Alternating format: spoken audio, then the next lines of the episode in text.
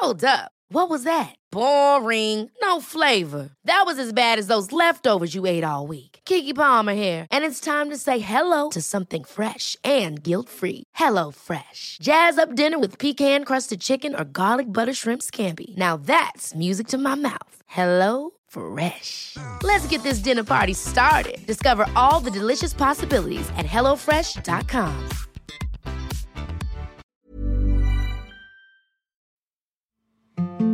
This is my opinion, and I'm going to seek my approval. Do I approve of me? Love doesn't have any expectations, it doesn't seek something in return. It gives because it wants to. At our core, all of us have these feelings of being unlovable and inadequate. And until we start to care for those parts of ourselves, we can't really have the outer successes that we long for. Does money buy you intuition, insight, creativity, higher vision, transcendence? No. Money does buy you pleasure, and pleasure is good, but it's not enough. We need fulfillment.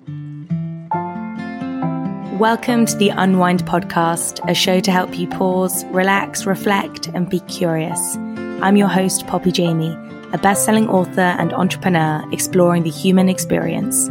I interview world leading thinkers, shaping ideas around the mind, health, spirituality, philosophy, and culture. I'm often reminded that thoughts become things, so we need to choose the good ones. I hope this show helps you to do that too. On today's podcast, I'm speaking to a doctor who is close to having the cure for diseases we previously thought were perhaps incurable. This episode, we will be speaking about the power of poop. Yes, you heard me correctly. We're talking about poo. It may sound very odd, but the evidence and research behind the power of poo is extraordinary. My guest is Dr. James Kinross. He is one of the world's leading microbiome scientists and the author of best-selling book Dark Matter, where he breaks down the groundbreaking science behind your microbiome and why this is one of the main factors driving physical and mental health outcomes. What's a quote you return to often and why? So there is a passage at the beginning of this book that I return to, and I'll read it for you if you like. It says, 21st century living is causing our airways to close, our skin to flake, our joints to swell, our guts to bleed, our arteries to clot, and our brains to seize up. The global pandemic of non-infectious disease is arguably a greater threat to humanity than that caused by any communicable disease. It's quite a frightening paragraph, but it reminds me that we're living longer, but we're not living happier. And that if we want to live happier, we've really got to do something fundamentally different. Uh, and that means that we have to consider, in my humble opinion, our relationship with microscopic life forms on Earth. And that's why I've written this book. This book is absolutely fantastic. And I never thought I could get so excited about okay. the insects inside of us. Yeah. But I guess let's start off really simply. Sure. What is the microbiome and why do you describe them as dark matter? So the microbiome refers to all of the microscopic life forms that live within a niche. So those could be bacteria or yeasts or viruses and all of the things that they need to survive. And we have lots of microbiomes on our body the biggest of which is in the gut. The book is called Dark Matter for two reasons. The first is that I've drawn an analogy with space, right? Because I think it's kind of on that crazy scale. It's so big and so hard to conceptualize. But when researchers in the 1930s and 40s were looking into space, they came to the conclusion that the models of physics that we have don't really explain how the universe works. And this chap came up with this notion of dark matter. His name was Fritz Zwicky, right? And I write about him in this book. Anyway, dark matter and its force, dark energy, explains how our universe is glued together. And 95% of our universe is made up of dark matter, but we don't know what it is. We can't measure it, we can't see it. And what I'm saying is, is that our health is kind of the same in that we think about our human health being defined by our genes, right? So the code that we're all born with that determines how tall we're going to be and the color of our hair and the color of our eyes. But actually, the human genome only makes up 1% of the genes that we carry around in us all of the time. And we just don't measure those other genes that all belong to microbes and their importance on our health. So it's called dark matter because this is a journey into the, I suppose, the universe within us to try and explain what those forces are within those microbes and why they're so important for our health. What is the current state of play of our microbiome? So you can answer that question in one of two ways. So there's what is the health of our microbiome, I suppose, both in terms of kind of the evolutionary uh, history of man or womankind, and also, um, you know, in the modern world. And then you can answer it in terms of what do we know about it? Mm. Like, how far are we into that journey? I think what we struggle with in microbiome science is trying to define what a healthy microbiome really is. But what we know is that we are losing large parts of the microbiome and we're losing it really quite quickly in the same way we're experiencing loss of biodiversity in ecosystems that we all can see and think of and imagine like rainforests or oceans or uh, you know rural environments. The same thing's happening within us right? So we're having a catastrophic loss of microbial life forms but also those life forms are changing. They're mutating they're adapting to live in the modern world that we all live in. What is the state of the microbiome in terms of what we know we are in the foothills of the journey. Like we are right at the beginning. We've been studying this in a modern, with a modern set of tools for about 20 years. And basically it's like saying 20 years ago, we discovered there's a new organ. It's like, oh, this could be important.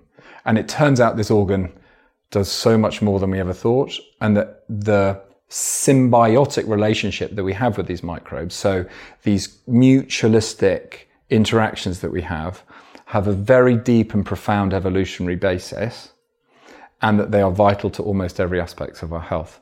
So you started by asking me that question, what is a microbiome? Well, a microbiome to me has like that codependence. You need it to be optimally healthy and happy, but also it's got that evolutionary link to it. What I thought was fascinating when I read your book is the fact that specifically for me, someone who's very interested in mental health, is that when people think about their mental health, the last conversation they're probably having or thinking about is the impact their microbiome is having on their mental health. Yeah. And you really described this and educated me in a way that I haven't been before. So I'd love to ask you what is the relationship between mental health and microbiome? So the answer is it's complicated, but there's no question that it is linked and it's intimately linked to answer that question, we've got to go back a little bit in time. Mm-hmm. So the microbiome, I think it's important, certainly in the evolution of the brain. I think it's been quite, it's played an important part in unlocking some of the really important parts of the brain that we've needed as a species to evolve. But it's also very, very important in ensuring that the brain develops and grows properly, right? So when you're very young and you've just been born, your microbiome is seeded and it grows with you and it kind of blooms as you're breastfed and it, and it, and it changes as you, as you eat and you change. And the functions of those microbes as it changes influence how the brain grows too. The brain is super hungry. It needs loads of sugar and loads of energy to grow. And some of that is provided by your microbes, but it also sets up the brain's immune system and it determines how those networks within your brain form effectively.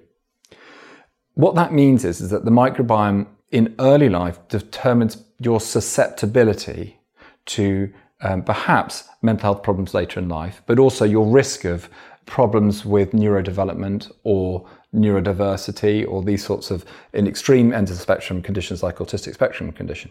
So the challenge in trying to explain that relationship is really properly proving cause and effect so that a particular type of bug or particular types of bug actually drive these things. But we're starting to get inroads into understanding precisely how that happens. There is a link, I think I was reading around, you know, anxiety, depression, yeah. and obviously poor gut health. Yeah. And actually, if somebody was trying to address their mental health, then perhaps maybe yeah. look at improving your microbiome. But what does that word or what does that journey even look like to improve your microbiome if we know that there is a link between what yeah. your microbes are doing and how you feel? So, the gift of the microbiome to me is in the prevention of chronic diseases and the prevention of mental health conditions, right? And the hypothesis of my book, or the hypothesis of what I'm saying, is that young people are experiencing a much higher burden of mental health problems than we ever have historically uh, because we are effectively destroying the microbiome over subsequent generations. Now, we've got to be super careful here, right? Because anyone listening to this will know that, of course, there are lots of environmental drivers of, you know, anxiety, depression, right? And some of them have got absolutely nothing to do with microbes, right? Uh, and if young people are experiencing and are being exposed to lots of environmental stimulants that are unprecedented in their scale and in their impact. So how we use digital media, for example, really good example of that, right? right? But what we absolutely know at the same time is that if you don't have your right, the right bugs in your gut early in your life, you can quite nicely prove in animal models, certainly, and we can see it in longitudinal studies of humans, that you're at higher risk of anxiety, for example, and we can begin to understand the mechanisms through which that happened. So, for example, if you lack specific microbes, you can't make use of the right vitamins that you need to lay down the fat in your nerves as they grow. And then we know that we can trigger anxiety like behaviors in animals if you take away that single species from that, from that rat. Similarly, we know that through fecal transplantation experiments from autistic children and you put that feces into animals as they're growing, you can cause autistic symptoms in those animals. Doesn't necessarily imply that microbes cause autism, or we think that's a really important part of the engine. But you can change the mood, the behavior of animals very nicely by taking human feces and putting it into those animals. And then you can correct it when you put in healthy feces into those animals. So what we know is from an experimental model, you can absolutely change behavior by interfering with the microbes in the gut. You asked me a super important question, which was basically, what do you do about it? What do you do if you're you know a young person today and you're feeling anxious can i eat a bit of kimchi and all this is going to get better mm. it's not quite that simple mm. because it might be that actually if your gut is programmed on a certain route on a certain path unprogramming it is really quite hard because really what you're trying to do is to unprogram the immune system and its interaction with the brain or chemical signaling that's going from the gut to the brain and it might not be simple as taking you know, uh, a simple probiotic. So this is this new theory of psychobiotics. Yes. Right? So this idea you can take a particular probiotic that influences brain function. There's a lot of interest in that, although we don't have clinical trials data at the moment to support that. Maybe what you need is a whole fecal transplant. You need the entire ecosystem of the gut to change because that's the only way you can turn the whole system on and off again. But having said that, if you are having mental health problems, thinking about your gut health is incredibly important because changing your diet, changing your lifestyle to promote gut health will absolutely influence the severity or the type of symptoms you're experiencing. And it will absolutely influence how the medicines that you're perhaps taking for your mental health problem might work or the side effects that you might experience from them. And I think mental health in general requires a holistic approach to it right? So I think most people now understand that gut health is kind of important, but doing those little incremental small things like perhaps thinking about what you eat, thinking about how you exercise, thinking about maybe particular supplements might you might take, they do make a difference. They just can't necessarily switch you over to someone who's feeling a bit happier about the world. But I guess from reading your book, the switch sounds like the solution is within us eating other people's poo. Please don't do that at home. so, so, so, do you know what I mean? I, yeah, yeah. I kind of kept coming back to the same yeah. point, which is crap therapy seems to be quite successful. well, so, so for, for those of you who are listening, you don't know what crap therapy is. So, what we are interested in is something called intestinal microbiota transplantation. That's the kind of new name for it because it sounds like less gross.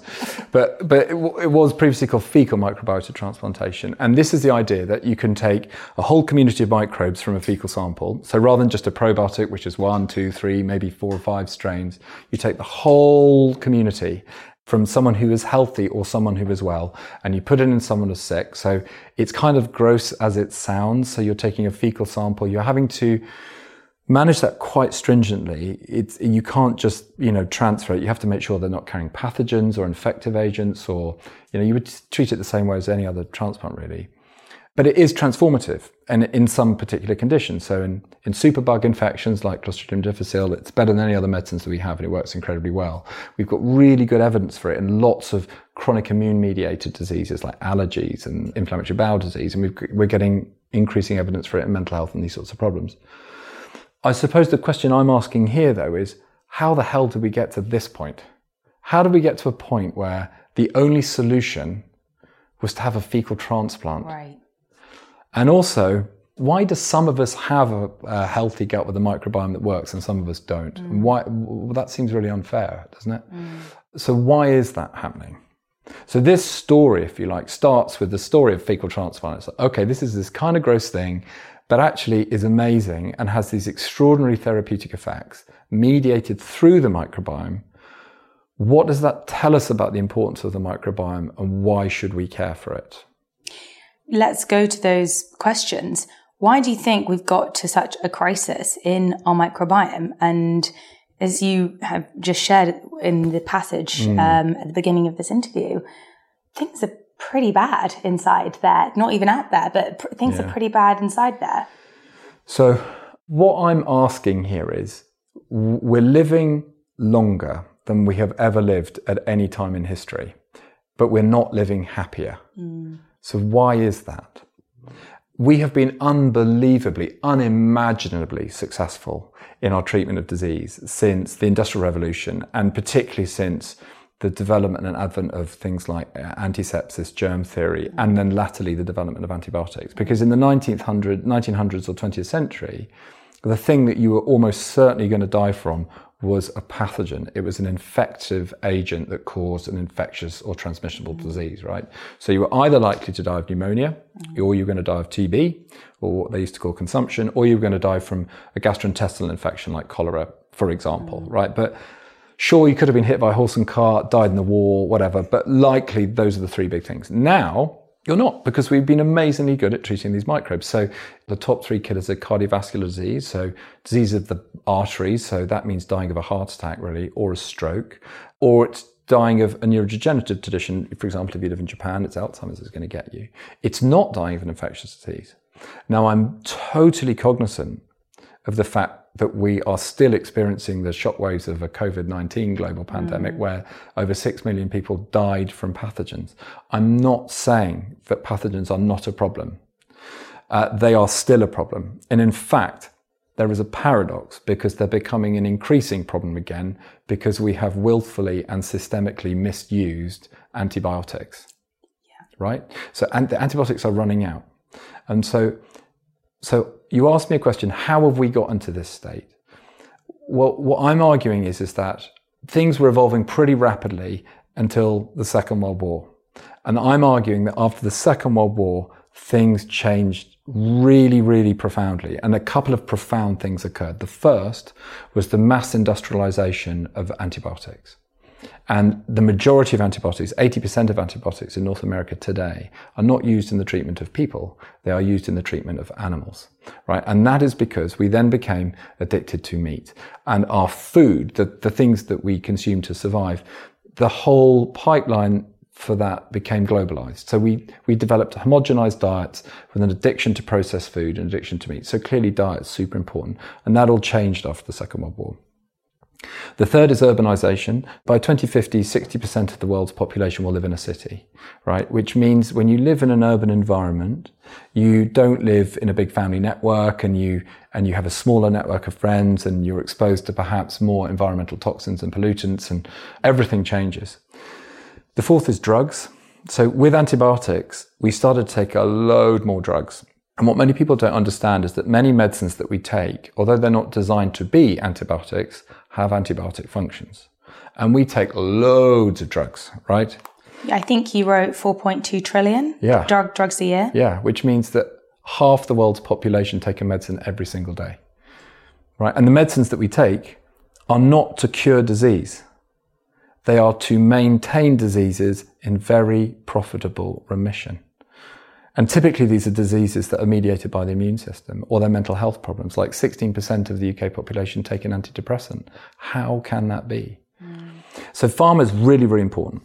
And then there's climate change mm. or climate breakdown or whatever you want to call it, right? So because the microbiome intimately connects us to the world we live in, literally and figuratively, because the microbes that we touch, that we feel, that we you know, come into contact when our hands are in the soil end up inside of us and that we have co-evolved from. When climate change starts to degrade the planetary microbiome, ours is also affected. So actually climate change is probably now the biggest driver of it. And in this book, I talk a bit about conflict, which is also quite an important evolutionary force because conflict changes the shift of people around the world. Like it displaces people. Like the U- war in Ukraine today has displaced 10 million people. But also it drives antibiotic resistance. It drives the use of drug use. It changes the way we eat. It drives climate change. It's kind of one of these things that kind of perpetuates through. So in modern life, we want the comfort of knowing we can eat a bit of kimchi, have a bit of sourdough, and it's all going to get better. And what, what I'm saying, it isn't. And the only way it gets better is if you conceptualize your health as a form of climate change. Like if you're experiencing these chronic non-communicable diseases, and we know that young people are more likely to be affected, actually people at extremes of age, the solution actually is to have a slightly less sexy thing. It's really good healthcare policy that promotes it, really good regulation around how we regulate the use of junk food and fast foods and these sorts of things, you know, how we think about antibiotic use in farming and how we properly educate our children about the importance of disease prevention. And it's how you transform your thinking around what human health really is. And it's dark matter. It's not really defined just by your genome. It's defined by the microbes that we have and nurturing those microbes yeah. throughout your life. I mean, I couldn't believe when I read about the fact that you said if paracetamol was to be licensed now, it wouldn't get a license. Yeah, for sure. Like, there's no way. It's dangerous. Like, it's really dangerous. And we hand it out like Smarties. I mean, there's what, 50. right. I mean, look, I'm not, I don't want to preach. I mean, I take paracetamol regularly. but, you know, it leads to 50,000 hospital admissions a year uh, in the US. You know, people, it's the leading cause of liver transplant and it, and it's a dangerous drug. And it, and again, the reason I write about paracetamol is to make the point that it's the most commonly used medicine anywhere in the world, pretty much. We don't know how it works. Wow. Like we, we know some basics, we know like some fundamentals of how it works, but we still don't really have a unifying theory of how it works, right? What I'm arguing is, is that the microbiome plays a really important part in determining your risk of having toxicity and side effects from paracetamol. And basically, bugs in the gut consume and they soak up sulfur, which you really, really need in the liver to detoxify paracetamol. So, if you've got the wrong type of bugs, you can't effectively process it in the liver. And in fact, you can predict that by measuring for some of these metabolites in urine. And, and a group at Imperial did a really nice piece of work from that. And therefore, that's you can kind of extend the rationale there because the thing that determines whether or not you've got a good or a bad gut that can metabolize paracetamol is how obese you are, or the foods that you eat, mm. or um, these other kind of really important lifestyle factors that we know uh, make a big difference to your health. Which is why when you're sick, eating junk food is such a bad idea because your junk food just switches on those bugs and it stops you being able to properly metabolize the drugs that you need to get well again do you encourage, and again, I'm saying this in moderation, of course, if you've got a high temperature and you're really struggling, everybody probably yeah. would be helped by paracetamol. But are you someone, if you get sick, you actually really try to use your own immune system to, and it may be more uncomfortable, maybe you have mm. more night sweats, but you'll try to resist paracetamol intake as and when you can? So, when I've written this book, and if you read this book, I hope you'll take this from it. I've written this book from a very personal perspective. I've talked about my experience and my family's experience of trying to manage, you know, the health challenges that we all experience. And that's because I've made every single mistake in the in the book, yeah, right? Yeah, yeah. And because some of the choices that we make in modern life are phrased as choices, but they are not really choices, mm. right? So uh, you can't choose how you're going to be delivered, how you're going to be born, for example. And the other point that I'm kind of laboring is, is that if you're sick, like if you're really sick mm. and there's a medicine that works, well, then you should absolutely take it. Like if you're sick and you've got a bacterial infection, take it because it might save your life, right? Yeah. And I would take it. And I prescribe it every day, by the way, to my patients because I'm a surgeon. And if I don't, they will die. Mm. if I've got a temperature or fever, if my kid has got a temperature or fever, I give them, you know, what in the US they would call Tylenol or what we call paracetamol mm. because it will bring down their temperature and they will feel better. But what I do do is I think perhaps a little bit more holistically about what else I might need to do to try and support myself through that illness or my family through that illness in a way that I never did before. So I'm a surgeon, which is, you know, the worst cliche. Like when I was training, when I was young, I was like, well, you know, it, diet is nonsense and this is all rubbish. And actually, you know, when you're sick, just cut it out, you'll get better, you know. And now I've just gone completely the other way, which is that actually the best like prevention is obviously the focus of everything that we should be doing. And that when you are unwell, having really good focused nutritional and dietary support is absolutely fundamental. And as doctors, we are the worst at giving it. We give terrible advice. Usually the advice we give is wrong, and that's if you get any at all. Right? Because the average family doctor in the UK doesn't get that education. They don't get trained and they get taught in it. So, yeah, it's a big challenge.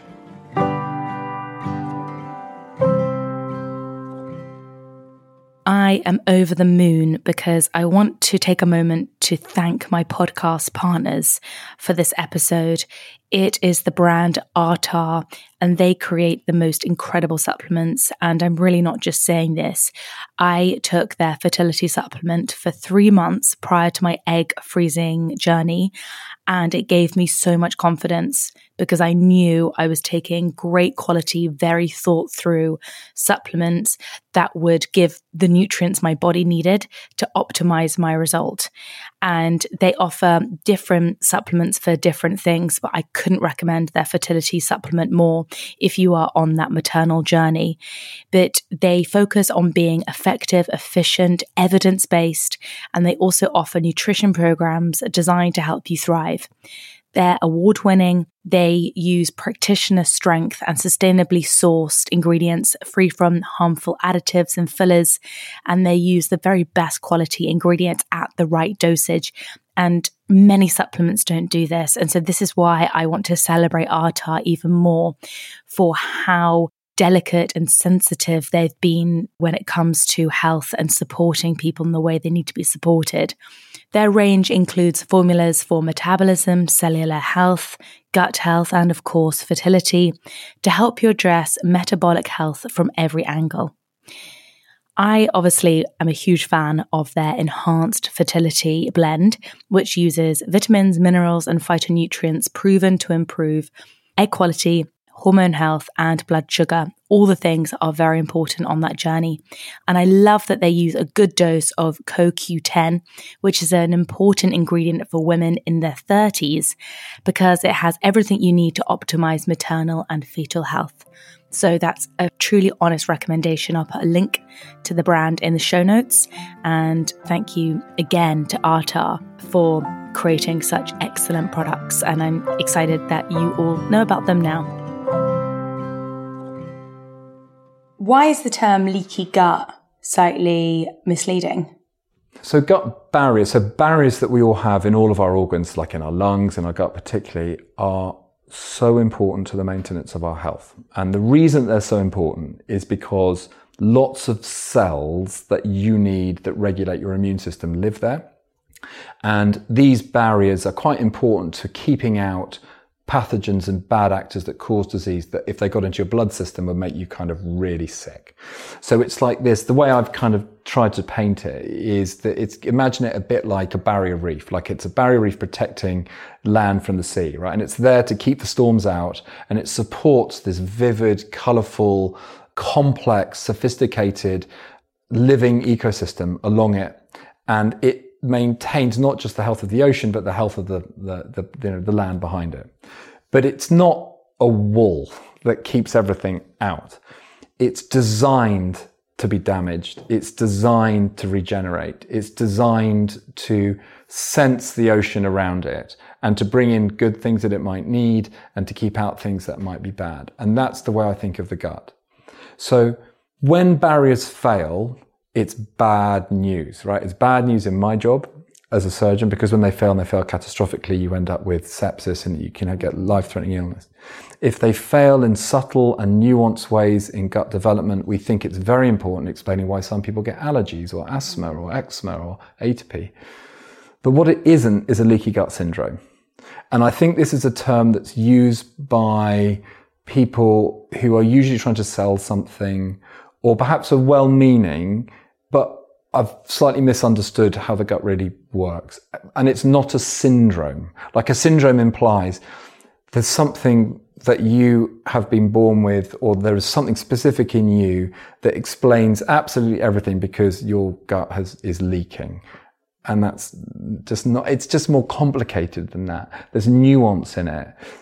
Okay. So for example, which bit of your gut is leaking? Where is it leaking? What is leaking through it? How much of it is leaking through it? And that's not what's going on.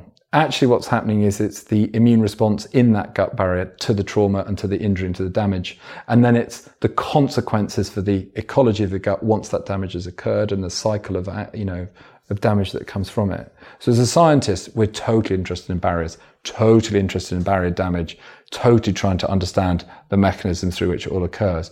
It's just not as simple as a leaky gut syndrome. Okay, really helpful to understand. So, what are your thoughts on probiotics? Do you think they are the solution that we should all be taking? Or again, are you slightly mixed about that? Mm, mm, no, I love a probiotic.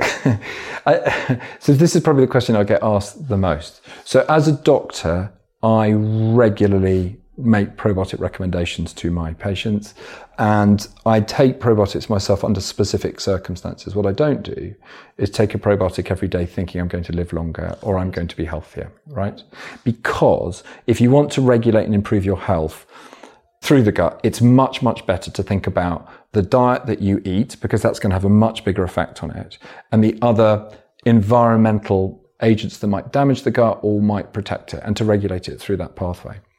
The problem with probiotics, like when you take a probiotic, you may, you may be listening to this and you might have bought probiotics, you might read them and you think, oh, it's got a billion colony forming units and this is quite a lot of bugs, isn't it? Mm. Actually, you're dropping a billion into a hundred trillion. Right. Okay. And your hundred trillion are different to mine. We probably share one to 10% of the same bugs and your health requirements will be completely different to mine. And I don't know precisely what strains you need, and more importantly, the particular functions of those strains that you need. So for probiotics, I think probiotics is a consumer hell. Like, how are you supposed to know which one to take for what purpose and, and for how long and for when? So generally what I say to my patients is, look, what you want is probiotics have multiple strains. Actually, what I typically recommend is a SYN, S-Y-N, a synbiotic because it's got some prebiotic fibers, the fibers that bugs need, and a probiotic agent. So try and take something that's got at least four or five, you know, strains in there. And you've got to take it consistently. So you've got to take it for at least four to eight weeks. Typically I say eight weeks because these microbes have got to engraft in your gut. And then if you feel better and it's meeting a specific health requirement that you've got that you can measure, that you can see, great, keep going. But then you've got to keep going. You can't stop. The problem is, is that sometimes you don't feel better and if you don't feel better, stop because it's a waste of your money. And these probiotics are really expensive. And some of these probiotic companies look you, hook you into subscription fees and they go on and they go on. And I spend a lot of my time in clinic taking my patients off these things. Saying they are not doing you any good. Actually, for that reason, I put all my patients on, or I recommend usually as a first line kefir. Mm. It's not technically a probiotic because a probiotic by definition has to have a specific well-established health benefit, right? And it's a specific strain. And kefir's got quite a lot of strains, although it's typically lactobacilli, and it's got lots of other stuff in it that works. But it's cheap. You can buy it anywhere, and it's you know it's usually pretty palatable. And if it doesn't work, you haven't lost seventy quid. You can do it for a few quid, you know. Yeah, you can make it yeah. yourself as well. Yeah. I was really interested in reading the fact that kefir has been shown to preserve brain health too, and there's yeah. kind of a link between Alzheimer's and microbiome. Yeah. Would you mind talking a bit more about that? Sure. So before we get onto the whole kefir and brain health, because we started this conversation talking about the gut brain, the microbiome is very, very important for how your brain degenerates in later life. So it's very, very important for how you age and how you experience the consequences of aging.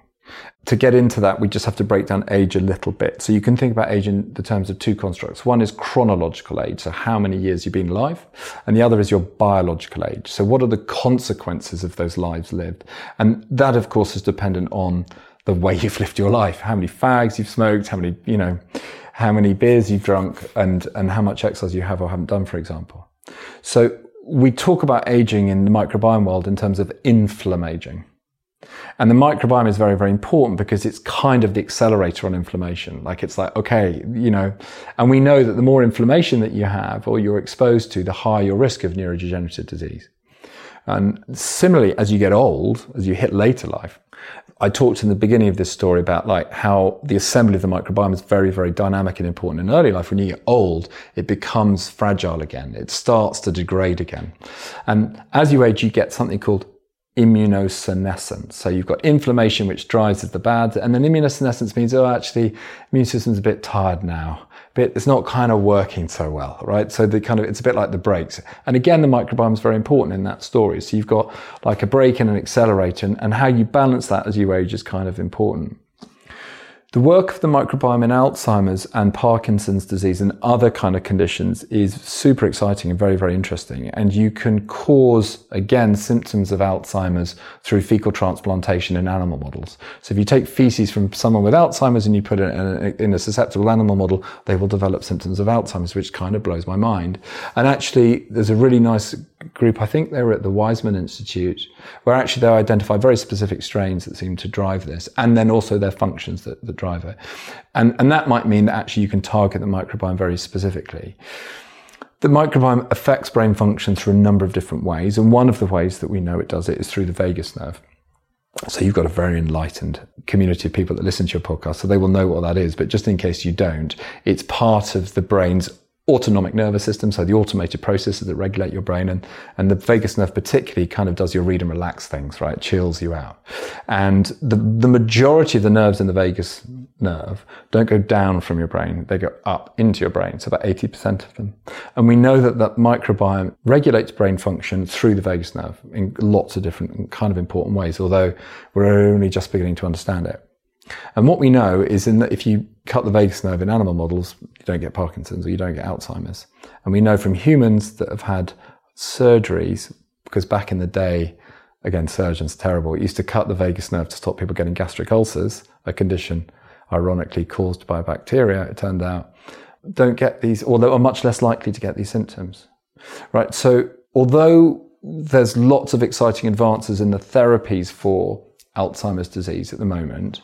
Uh, almost none of them are targeting the microbiome, at least those that are in clinical translation, are, are near patient care, and all of them are targeted towards slowing down the symptoms so that, you know, if you get it, okay, we can try and slow it down. And what microbiome science says, hang on, actually, maybe we can prevent this. Maybe we can engineer this and stop you getting it in the, in the first place.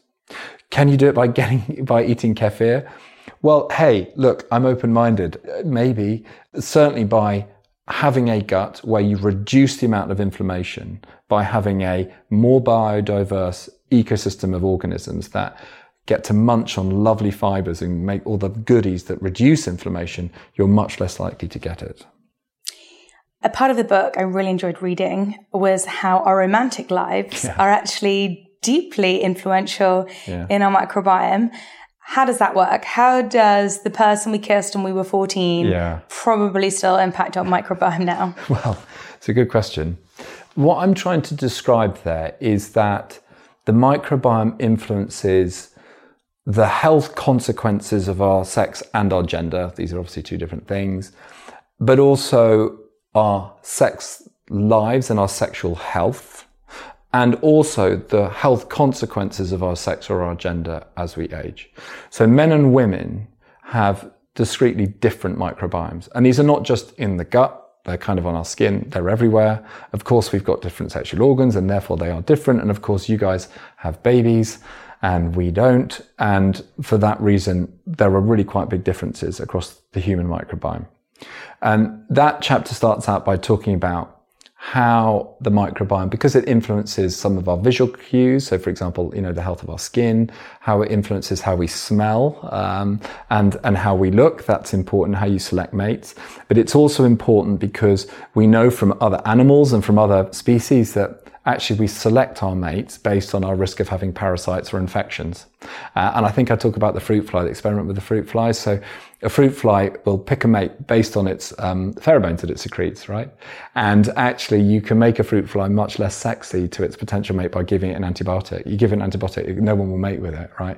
But then when you put a single strain of bacteria back into the fruit fly, type of lactobacillus, suddenly they become sexy again, right? So, so there are lots of examples in the animal kingdom and the insect kingdom where we know that microbes play a very important part in determining mating rituals. And there's a big evolutionary theory that actually microbes have determined why we deviated away from micro, the microbial kind of strategy of non-sexual reproduction to start having sex. When you kiss, you share microbes, and some of those microbes have had evolutionary benefit because they change the amount of enzymes in your mouth that allow you to digest the sort of foods that you want to eat. And of course, when you have sex, you share microbes. You don't just share pathogens like we worry about sexually transmitted infections. A load of people have them, 80 million in the US each year. And of course, you should be getting regularly checked and you should be thinking about your sexual health, but actually you change your symbionts when you have sex. You change not just the bad bugs, you change the good bugs. And those good bugs or the loss of those good bugs can have equally important implications for your sexual health, then whatever your, you know, your genders, your sexual persuasion is, is kind of the same. So this is an exploration of that theme. I was quite proud of it actually. I came up with the new term holosexual. We're holosexuals. I'm fascinated by fertility for many reasons. One being the fact that fertility has declined research suggests it's declined yeah. 50% in the last 70 years. Yeah. And I was delighted to stumble upon the section in your book that starts to look at the relationship between microbiome and fertility yeah. and how one could start to explain the trends in the other. So I'd love to get your take on how is our reproductive health being influenced by our microbiome and are the problems we're seeing, the decline in our fertility, could microbiome be a factor in causing this? So I've got a strong opinion on it, and I think it's a really important part of the story. I think to answer that question, you've got to look a little bit more broadly, which again is something I've tried to do in the writing of this story, which is you can't look at infertility alone in isolation, right? You have to look at it in terms of the obesity pandemic and the kind of rising tide of chronic diseases that I talked about in the opening paragraph of this book. And when you start to think of us as containing dark matter, i.e., our health is defined by the sum of the microbes that we have within us. The story on infertility begins to come into focus because it connects us across all of these different disease types, and fertility is an end product of, of that, right? So, to give you an example of what I'm talking about, men who are morbidly obese are less likely to have motile sperm. One of the reasons that that may be is that when you're obese, you have a microbiome that's not optimized for metabolizing bile. So bile is the green fluid that you might know if you've been sick a lot, it kind of comes up. But it's a super important fluid that has lots of really important functions in determining our health. One of those is how you metabolize vitamin A. Vitamin A, super important in sperm production. So actually, that might be one route, but equally, there is a, we think, a, a, spermatic microbiome, super low abundance, not a very sophisticated ecosystem, nothing like the gut. There is a vaginal microbiome. The vaginal microbiome incredibly important in determining not just the fertility of a woman, but also the likelihood that a sperm is actually going to reach an egg and make it through that kind of epic journey to procreation. So, and the microbiome is actually a very poorly understood niche that's undergoing now quite a rapid advance in its analysis. And in fact, we had the first vaginal microbiota transplant performed just this year. As we try and think about engineering the microbiome as a solution to the fertility problem. And we're beginning to understand who is there and what they're doing. So, for example, the lactobacilli basically they seem to be the key to it. Uh, they seem to be very, very important. And we know that women who lose the biodiversity in their vaginal microbiome at far higher risk of having infertility. And similarly, there's a, and this is consistent, by the way, in lots of different ethnic subgroups across the world. Although we do understand that there's quite significant global and ethnic variation in what the vaginal microbiome is and what should be there. And I think it's a very important line of inquiry, and it's why you need a kind of holistic approach to kind of think about fertility. But again, the key is, is when are these interactions happening and how early in your sexual development do they all occur? And it might be really early.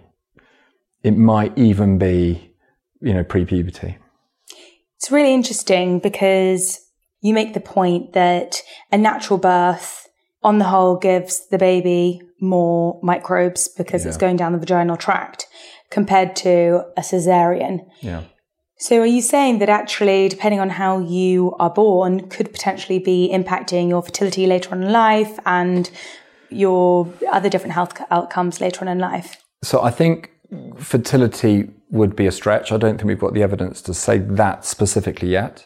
But what I'm, what we absolutely know is that kids who are born by cesarean section have a very different risk of multiple chronic diseases later in life, like asthma, allergies, obesity, cancer, right? We, we can track them. And that's, you know, we know that without knowing anything about the microbiome. The question is why? It's a harder question to answer than you might think. And that's because, of course, if you have a cesarean section, you might be more likely to get antibiotics. In fact, you're definitely going to get antibiotics, right? And maybe you were having cesarean section because your kid was premature, there was a problem, and maybe actually what happens to that child in very, very early life is as important or more important. So unpicking the key environmental drivers that affect the, the, early development of the microbiome is probably the most important area, in my opinion, of microbiome research.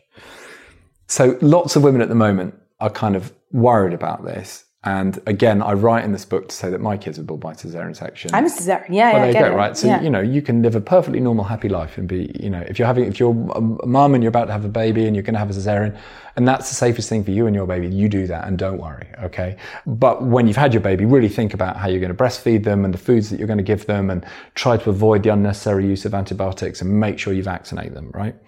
But what I was going to say to you is that actually, what's probably even more important than that is the maternal microbiome during gestation. So how microbes signal and communicate with the gestating baby is an emerging area of our understanding, and it seems to be incredibly important. So we know, for example, from big studies in Scandinavia and, and across uh, Europe that mums that experience infectious disease or inflammation or who are unwell are more likely to have children that have neurodevelopmental problems. Well, why? And what role are microbes playing in that, in that, in that story beyond pathogens that might cause harm? We know that the microbiome has this really super complex way of signaling to the developing baby. And it's not a single pathway. It's hundreds of thousands of pathways. And so the way that we think about it is that it signals through a process of orchestral signaling. So you have to think about the microbiome the way I think about it anyways. It's sort of singing to the developing baby. In fact, it's not singing, it's got this huge symphony orchestra, right? And the symphonic orchestra is, is waking up different bits of the band to sing to the baby at different parts in its development. So it'll be a different part of the band that, that plays for the brain development, a bit different part for the gut, right?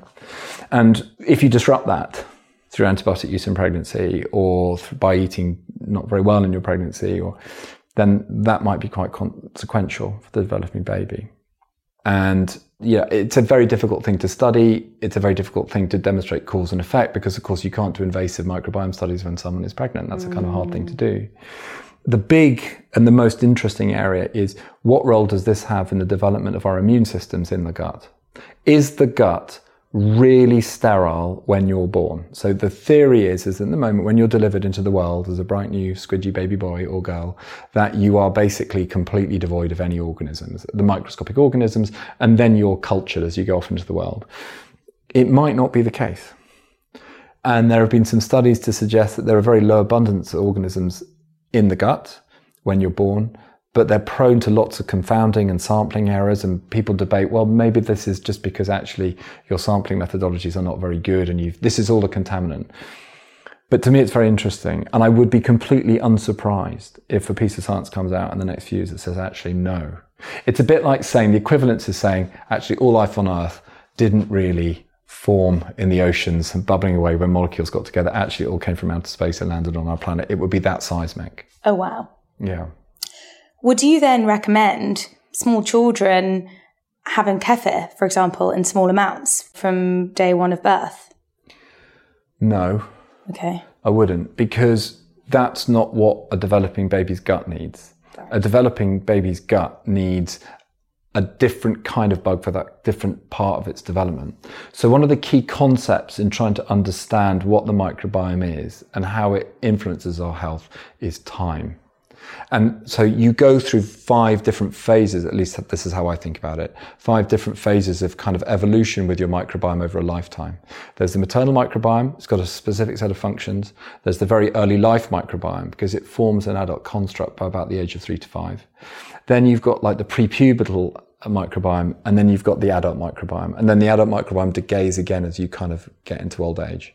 Actually, then you've got the necrobiome. So when you die, Microbes are still living. They're still, they've still got stuff to do. They're on a mission. They've got things to do. So what you need from your microbiome fluctuates depending on where you are in that life cycle. Mm. But also, your microbiome, philosophically at least, this is the way I imagine it, it vibrates every day, every day. Like, so depending on what you're doing in your life and where you are, and the environment you're coming into and the, and the stress it's having to deal with, it kind of fluctuates. So those fluctuations might be rhythmic, like with your menstrual cycle or your midlife crisis, if you're me, mm-hmm. right? Or they might oscillate with your sleep cycle, or they might oscillate with the stress that you're under at work. So the microbiome, I think about it existing actually in a quantum state. It can be like good and bad at the same time. So when you come back to your question about the baby, and that when you think about it that way, well, actually, no, kefir is not good for babies. What developing babies really need is breast milk Right. Or as close as you can get to it because they want the sugars that are going to cause the bloom of bifidobacteria in early life. And then when they start to feed, they want a diverse diet so that that gut gets exposure to what you need. They do not want processed foods. They do not want ultra processed foods. They do not want a Western diet high in meat and animal fat and sugar and refined sugar. They need high fiber, diverse diet when they start to teeth and when they start to eat. They also need to socially interact and play. So you, that means you've got to put down your kids' iPads and the tablets. And listen, my kids grew up on tablets, so like I am not preaching, right? I was tortured by Peppa Pig. But your kids have got to play with each other. Like, and all new parents will know this. Like when you take your kid to the nursery for the first time, it's like a petri dish. Like everyone comes out with colds and the rest of it. It's a nightmare because you're at work and you've got to go and pick up the kids and there's not enough time in the day. But like your kids have got to play because that's how they share microbes. They put stuff in their mouth and they touch and they interact with the world, right? And we know that children who have small social networks have a less diverse microbiome. So it's not just about what you feed your, your baby. It's not just about the avoidance of antibiotics. It's not about, we can talk about why vaccines is important, but getting vaccines is so important. It's about how you socialize, how you interact, how you connect with the world. That doesn't mean that you should stop being hygienic, by the way. Like wash your hands, that's important. Stopping pathogens, good. But actually, it's about just reconceptualizing how you think about your relationship with microscopic life forms. They are not the enemy. They're not all bad. You should not kill all germs dead. Like some you kind of need, you know? What is the best diet then to nurture the best microbiome? And this goes for adults, whether yeah. they are looking to improve their mental health, their extend brain health, to improve their fertility, preserve their fertility, what diet, and yeah. I'm sure this feels like the sky is blue, that sort of diet, but actually it'd just be really helpful to hear it from you.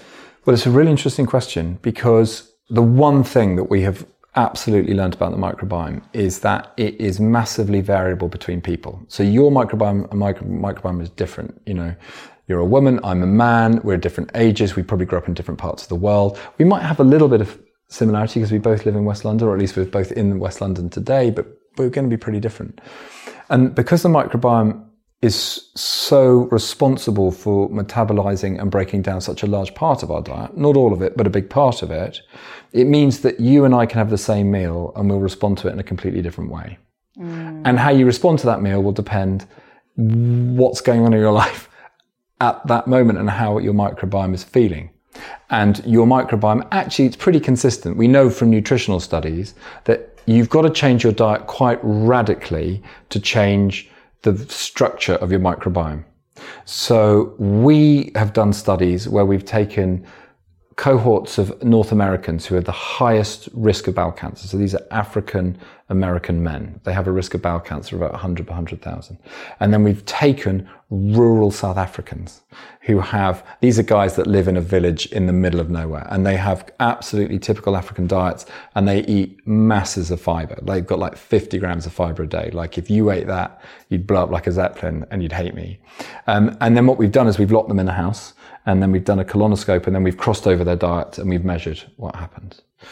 When you make radical dietary changes like that, the microbiome, in terms of its structure, it's pretty similar. It doesn't change. But what you do is you just switch on a whole bunch of genes and functions in that microbiome so that it can suddenly, if you're an African American man, can metabolize fiber. And within two weeks, that has a dramatic impact on the cells that define the inflammatory response in the gut, and it dramatically dampens it. And in the Africans, these poor guys just suddenly their guts become inflamed. African, rural sub, sub-Saharan African people don't get bowel cancer, they don't get diverticulosis, they don't get polyps, they don't get chronic inflammatory diseases, they don't get asthma, they don't get allergy. They get different diseases. They don't, I'm not saying that they're all super healthy, but they've got a different set of health challenges, but they don't get Western disease of the gut. So coming back to your question, what should you eat to be healthy if you want to stay healthy? Well, the answer is, is that actually probably everyone's a little bit different. And there is a big push, and there are lots of companies out there right now saying that they can promise, they can tell you what you need to eat based on your microbiome analysis. I'm a little bit skeptical about whether that's really true. Generally, what can you do? Well, the simple thing that you can do, and many of you listening to this, I'm sure probably do a lot of this already, is just de-westernize your gut. That means you really need to be moving towards a high fiber with mixed fibers, so a high fiber diet. What does that mean? It means 30 grams minimum per day. But uh, if, Two grams in an apple, five grams in a bowl of brown flakes. But it also means having different types of fiber. So we think of fiber, like fiber is quite badly Vegetables. communicated. Yeah, so fiber, you know, generally means something that is not absorbed or broken down in our guts that other bugs like, or it's just not absorbed at all. So it can be yeah, vegetables. So, you know, particularly legumes or green vegetables or, you know, anything with skin on it, basically has lots of these non-digestible fibers, but fruits have a lot of, you know, prebiotic fibers within them. So fibers that microbes really like to eat that kind of bloom, bloom with it. And they've got polyphenols in it that microbes really love and lots of other goodies, right? But generally the good old fashioned advice, five portions of vegetable a day minimum. And the more you can get, the better. But at the same time, declining your dependence on ultra processed and refined foods and all of the stuff you already know. So reducing alcohol content, reducing particularly sugary drinks and refined sugary drinks an absolute no. The challenge that I have in my clinical practice is that many of my patients that come to see me with irritable bowel syndrome, for example, they can't do that mm. because their gut has evolved into a position where actually there's no way they can eat that amount of fiber. They get pain, they get bloating, they feel unwell because actually their guts are just so deconditioned and the microbiome is so badly scarred. So there's this notion of microbiome scarring that they can't adapt it. So you've got to be so careful with these poor people and you've got to really break down their diet and then reconstitute the microbiome over time to allow them to metabolize those foodstuffs. Because I remember, you know, if someone says, oh, eat lots of chickpeas, um, that could just cause incredible gas for two weeks. Yeah. Do you kind of encourage people just to put up with the gassiness? Yeah. So, so eating chickpeas is great. Love chickpeas. But like you can't go from zero to 100 miles an hour. Right. So what you've got to do is you've got to give your microbiome a chance to catch up and to switch on those genes and to start to be able to ferment those fibers. So what I do is I encourage my patients to do it really slowly over a period of three months. And actually what you really should be doing if you're a doctor listening to this is working with a dietitian. There are not enough dietitians in the world. We need a lot more. And you need a proper structured plan to really help you do that. And also a really good dietitian will say to you, try these fibers, not those fibers. And they will tell you what that means, like in a, a way that you, an average person can understand it. So shop for these foods, don't, don't shop for those foods. Thank you so much for your incredible time. I am horrified that so much of this information in your book is new in the sense that it feels so fundamental to being human. And yet we are so deeply uneducated about what you are educating us all on. So huge thank you. Your book is absolutely brilliant. Everybody needs to read it. Where's the best place for people to find you, follow your work, Sure. um, learn more? So if you come to Dark Matter, so dark-matter.org.uk, we're going to start doing some projects which I would love you guys to get involved in, and um, you can sign up to the mail um, circular there, and we'll get in contact with you. I think I'm probably on Twitter. I think I am, although that's not that fashionable. Aren't we supposed to be Is on it Threads now? We're Threads now. I think I am on Threads, but I'm a bit embarrassed I don't really use it very well. So I'm on Twitter at Balsurgeon. You can find me on Instagram at this is a bit. Are we allowed to swear on this? It was Yeah. we're, we're good shit microbiome on because this is this book was originally called Good Shit. And yeah, please reach out. Always happy to answer questions. Thank you. Thank you. Thank you so much for listening. And if you enjoyed today, please hit subscribe and leave a comment because this helps the podcast so much. I'd be endlessly grateful if you wouldn't mind doing so. My mental health book, Happy Not Perfect, is available to order now. The book teaches you how to be a flexible thinker, a skill that helps you navigate any challenge that might come your way, helps you manage emotions, and helps you thrive to be the bendiest version of yourself. Until next time, I love hearing from you, so do shoot me a message on Instagram, send me a DM with any of your thoughts. Stay safe and well.